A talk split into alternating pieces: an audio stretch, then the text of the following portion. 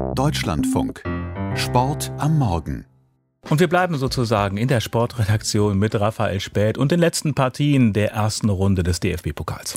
Ja, es gab ja am Wochenende schon einige Überraschungen. Gestern waren dann nochmal zwei Bundesligisten im Einsatz gegen unterklassige Vereine. Beide hatten große Probleme. Borussia Mönchengladbach besiegte in einem Spiel auf Augenhöhe den Drittligisten aus Kaiserslautern nur knapp mit 1 zu 0. Stefan Kersthold war dabei. Da hatte der Favorit mehr Arbeit als erwartet. Knapp mit 1 zu 0 gewinnt Borussia Mönchengladbach beim Drittligisten 1. FC Kaiserslautern und zieht in die zweite DFB-Pokalrunde ein.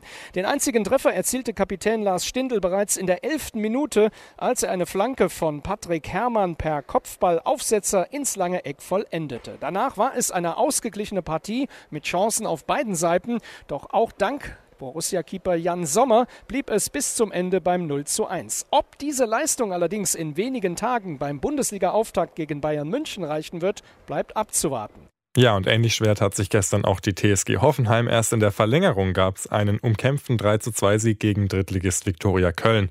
Trainer Sebastian Höhnes bemängelte nach der Partie vor allem, dass wir unsere Chancen, die wir zahlreich hatten, äh, nicht, nicht so effektiv genutzt haben und der Gegner ja, wenig Chancen gebraucht hat, um, um, um Tore zu machen. Und das war ein Pokalfight, ja, mit dem man einfach rechnen muss. Auch der gestrige Tag hat schon gezeigt, ja, dass es äh, gerade in der ersten Runde teilweise nur darum gehen kann, weiterzukommen, weil es schwierig ist sagt Hoffenheims Trainer Sebastian Hoeneß. Und weitergekommen sind auch die beiden Zweitligisten Ingolstadt und Karlsruhe.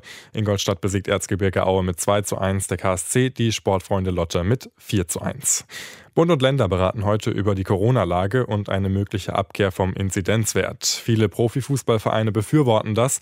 Eine weitere Saison ohne Fans in den Arenen könnte nämlich für große finanzielle Probleme sorgen. Welche Verluste Geisterspiele bedeuten, das zeigt die Jahresbilanz von Borussia Dortmund. Knapp 35 Millionen Euro weniger Umsatz. Insgesamt steht damit ein Minus von gut 73 Millionen Euro.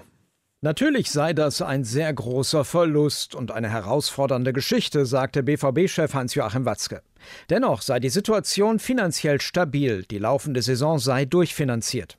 Dazu trägt auch der Verkauf von Jungstar Jaden Sancho für 85 Millionen Euro bei.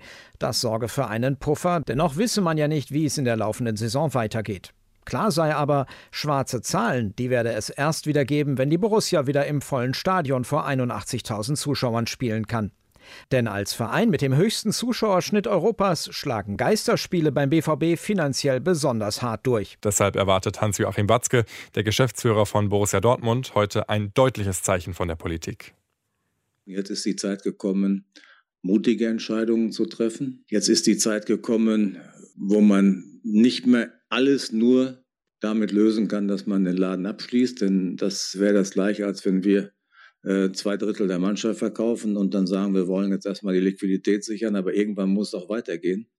Und ähm, da erwarte ich eigentlich, dass auch da Entscheidungen äh, getroffen werden, die uns auch mal mittelfristig äh, wieder eine Perspektive geben und die sich auch ganz deutlich weg hinbewegen vom, vom Thema Inzidenz. 300 Millionen Euro hat der Bund dem deutschen Spitzensport alleine im letzten Jahr zur Verfügung gestellt.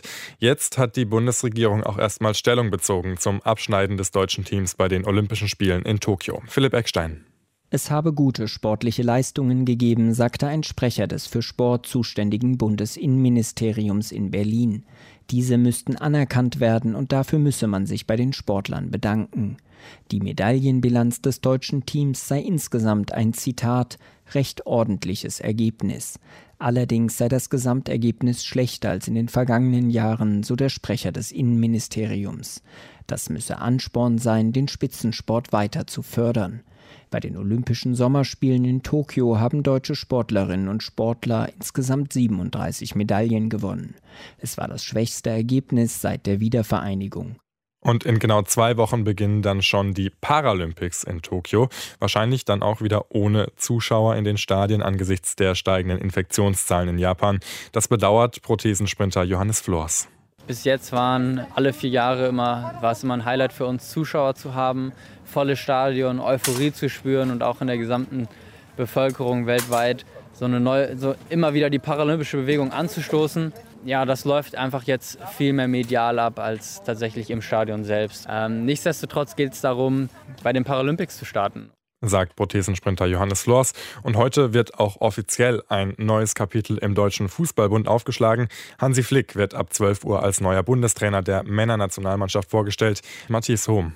Weg mit Umbruch auf Zwang. Ab heute gilt im Nationalteam wieder, es geht nur darum, ist einer gut genug, egal wie alt er ist. Neubundestrainer Hansi Flick weicht damit klar vom Weg seines Vorgängers Joachim Löw ab, der einen Umbruch im Team vollziehen wollte, auch wenn er ihn für die EM kurzfristig stoppte. Wie Flick die zuletzt sportlich strauchelnde Mannschaft zurück in die Weltspitze führen will, wird der Weltmeister-Co-Trainer von 2014 heute genauer vorstellen. Sein Debüt gibt Flick dann am 2. September in Liechtenstein in der WM-Quali, in der das DFB-Team aktuell nur Dritter ist, hinter Armenien und Nordmazedonien.